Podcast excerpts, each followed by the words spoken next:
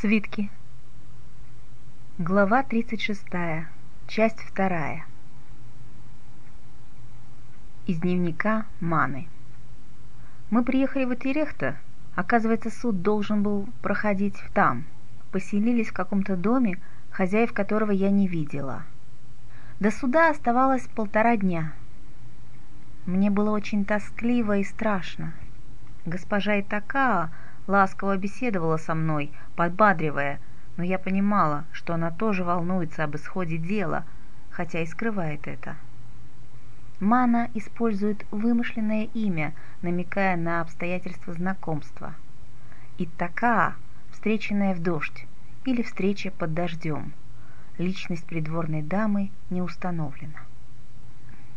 Она объяснила мне, что и как должно происходить на суде, что должна говорить я, и как будет вести себя обвинитель? Какие вопросы могут мне задать? В тот день я едва стояла на ногах.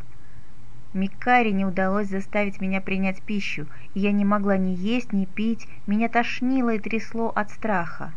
Даже больше, чем когда на нас напали Сачиоми или когда я увидела убийство господина Ньеля. Мне предстояло самой проделать путь до суда. Я знала это здание, это был раньше дом купца Кириаса, который он в завещании отписал городским властям. В детстве мне очень нравилось разглядывать лепные украшения. Я даже останавливалась, проходя мимо. Но теперь я не могла поднять глаза на них. Никто из знакомых по дороге мне не встретился. Мне очень хотелось убежать и где-нибудь спрятаться.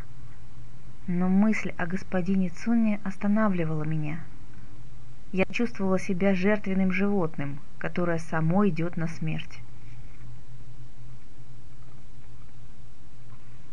«Нюарей!» Отшельница поднялась со своего места. Тонкую фигуру с ног до головы укрывал черный с зелеными полосами плащ, который надевали все, прошедшие первую ступень посвящения в Джальме. Лицо по обычаю – даже в летнее время закрывал капюшон.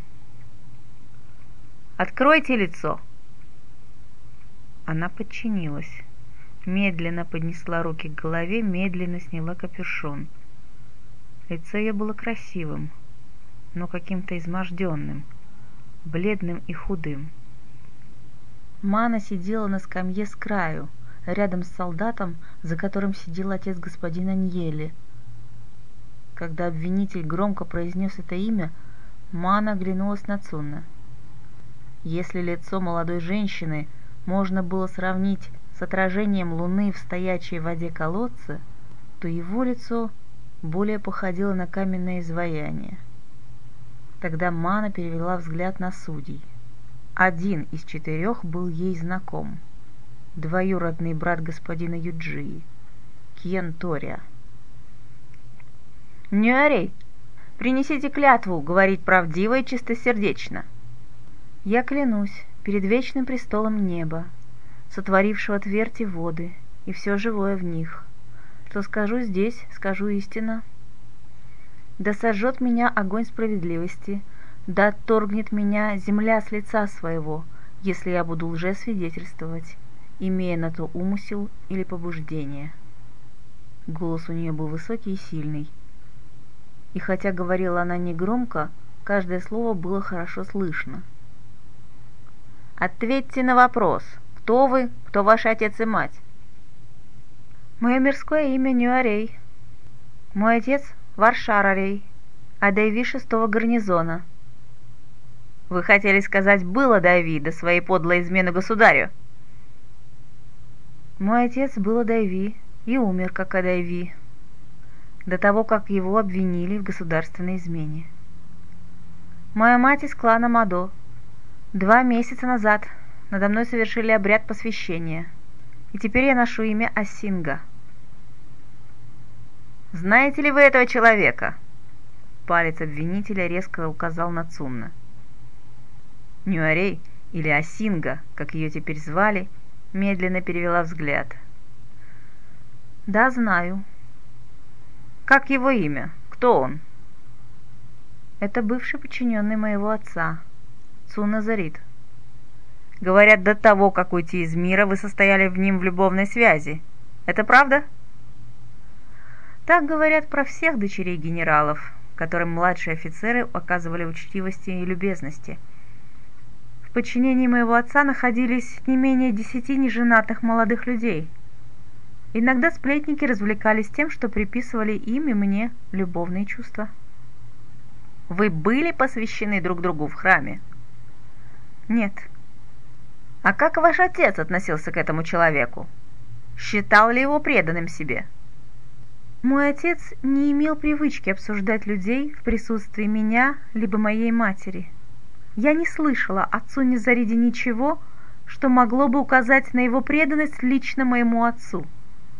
Не слышала также и порицаний. И все же вы считаете, он был предан вашему отцу?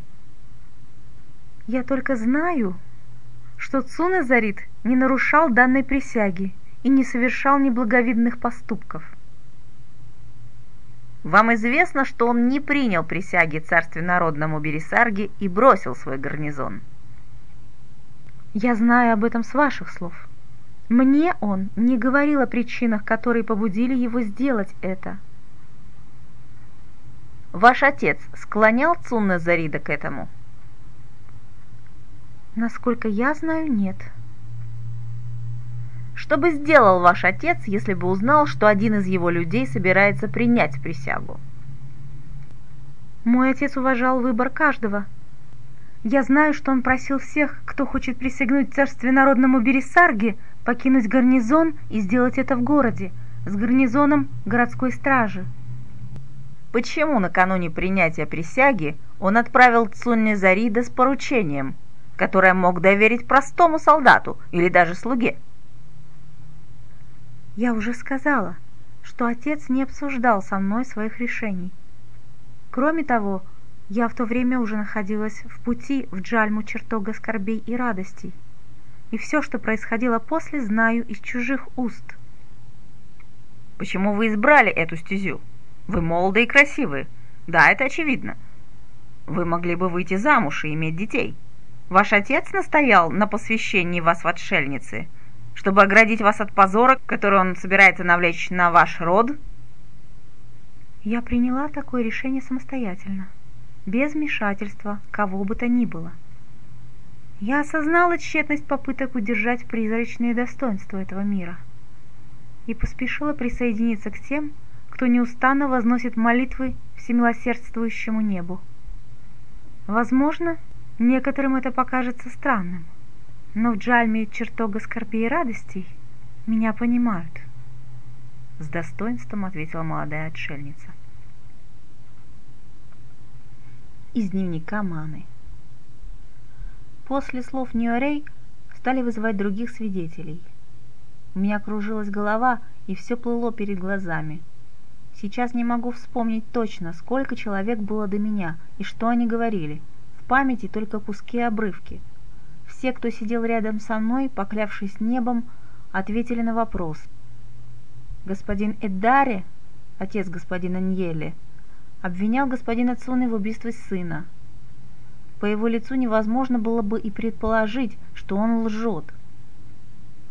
Как мне хотелось вскочить и крикнуть, что это кощунство, присягнув перед престолом неба, обвинить невиновного в сыноубийстве – но я была обречена слушать слова этого чудовища и ждать, пока назовут мое имя. Меня вызвали. Сказать, что ужас овладел мною, было бы недостаточно. Я почти не чувствовала своего тела, не ощущала ног, когда поднялась. И одновременно с этим в голове моей все стало нестерпимо резко и ясно, и оттого еще более страшно. Я произнесла клятву ни разу не сбившись, назвала свое настоящее имя. Я не господин Идари, лгать в присутствии того, кто сотворил все в этом мире, кто вывел меня из умирающего Ро, я не могла. Впрочем, Микара и госпожа Итакаа догадывались, что Тайлиша не мое подлинное имя. Когда мы приехали в Терехте, за день до суда, Микара отвела меня к какому-то чиновнику, который велел все рассказать ему и подробно записал мои слова. Теперь мне пришлось повторить свой рассказ. Я не смотрела ни на кого, не представляю даже, какое впечатление произвели мои слова на господина Цунна и вообще само мое появление на суде.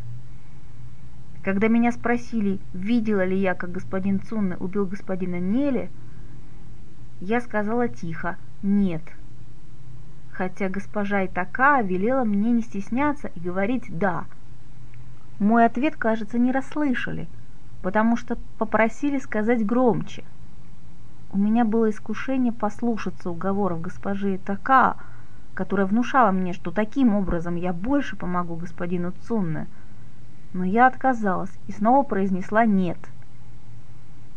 Мне велели садиться, но я вдруг, неожиданно для самой себя, спросила, почему судьи не хотят услышать о том, как господин Цунне защищал крестьян по дороге в Киити-Хаст. Не могу понять, как я тогда осмелилась. Все были удивлены. Я посмотрел на господина Киена.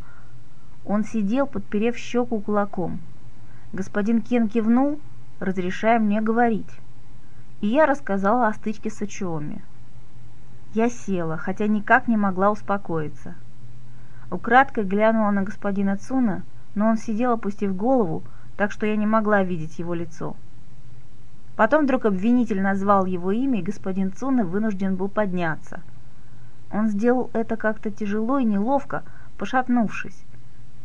Мне показалось, что ему было больно. Сказали, что он не отвечал на вопросы во время следствия, что он отрицает свою вину. А после спросили, так ли это и не хочет ли он рассказать суду, как было дело. Господин Цунна отвечал, что он не убивал господина Ньелли, что сочувствует горю отца и прощает ему то помрачение рассудка, находясь в котором господин Иддари обвиняет его в убийстве сына. А потом добавил, что он не оставлял службу, но только выполнял поручение своего командира, приказавшего доставить бумаги в Утерехта. Когда же он уже хотел возвращаться, то узнал, что гарнизон взят штурмом. Все офицеры и солдаты, находившиеся там, погибли во время боя. Сначала он растерялся, но затем решил, что живой или мертвый перед лицом неба он присоединится к своим товарищам, вместе с которыми принимал присягу. Последовал вопрос, принял ли господин Цунны присягу Дернкорну, когда гарнизоны получили такое указание от Совета регентов. Господин Цунны сказал, что присягу приняли все в его гарнизоне. Неподчинение этому приказу – вот что было бы бунтом. Один из судей что-то тихо сказал другим и господину Кьену. Они подозвали обвинителя, после чего господину Цунне разрешили сесть. Выглядело это так, что суд более не желает его слушать, и люди, находившиеся в зале, были недовольны. Говорили, что судьи боятся, как бы обвиняемый не начал обличать новую власть. Приговор я слушала как из-под воды, как будто я нырнула в море, а кто-то надо мною монотонным и глухим голосом читал «Признать Цунна Зарида виновным в нарушении воинского устава, лишить воинских званий и казнить как дезертира через отсечение головы завтра на площади во вторую стражу. Толпа хлынула к дверям. Ману тащила людским потоком, то и дело ударяя кого-нибудь. Неожиданно ее выплеснуло к конвою, уводившему Зарида в тюрьму. Осужденный шел очень медленно, даже не шел, а ковылял. И Мана увидела, что ноги его, скованные цепью, — лилового цвета и распухли. «Господин Цунна, простите!» — крикнула она, теснимая толпой. Рядом одни улюлюкали, другие кричали что-то сочувственное. Он повернул голову в ее сторону. Узнал, с усилием улыбнулся. «Спасибо тебе. Будь счастлива. Живи!» Мана хотела идти следом за конвоем до самой тюрьмы, но на улице вдруг кто-то грубо схватил ее и втиснул в карету. «Молчи!» — угрожающе рыкнул на нее огромного роста похититель.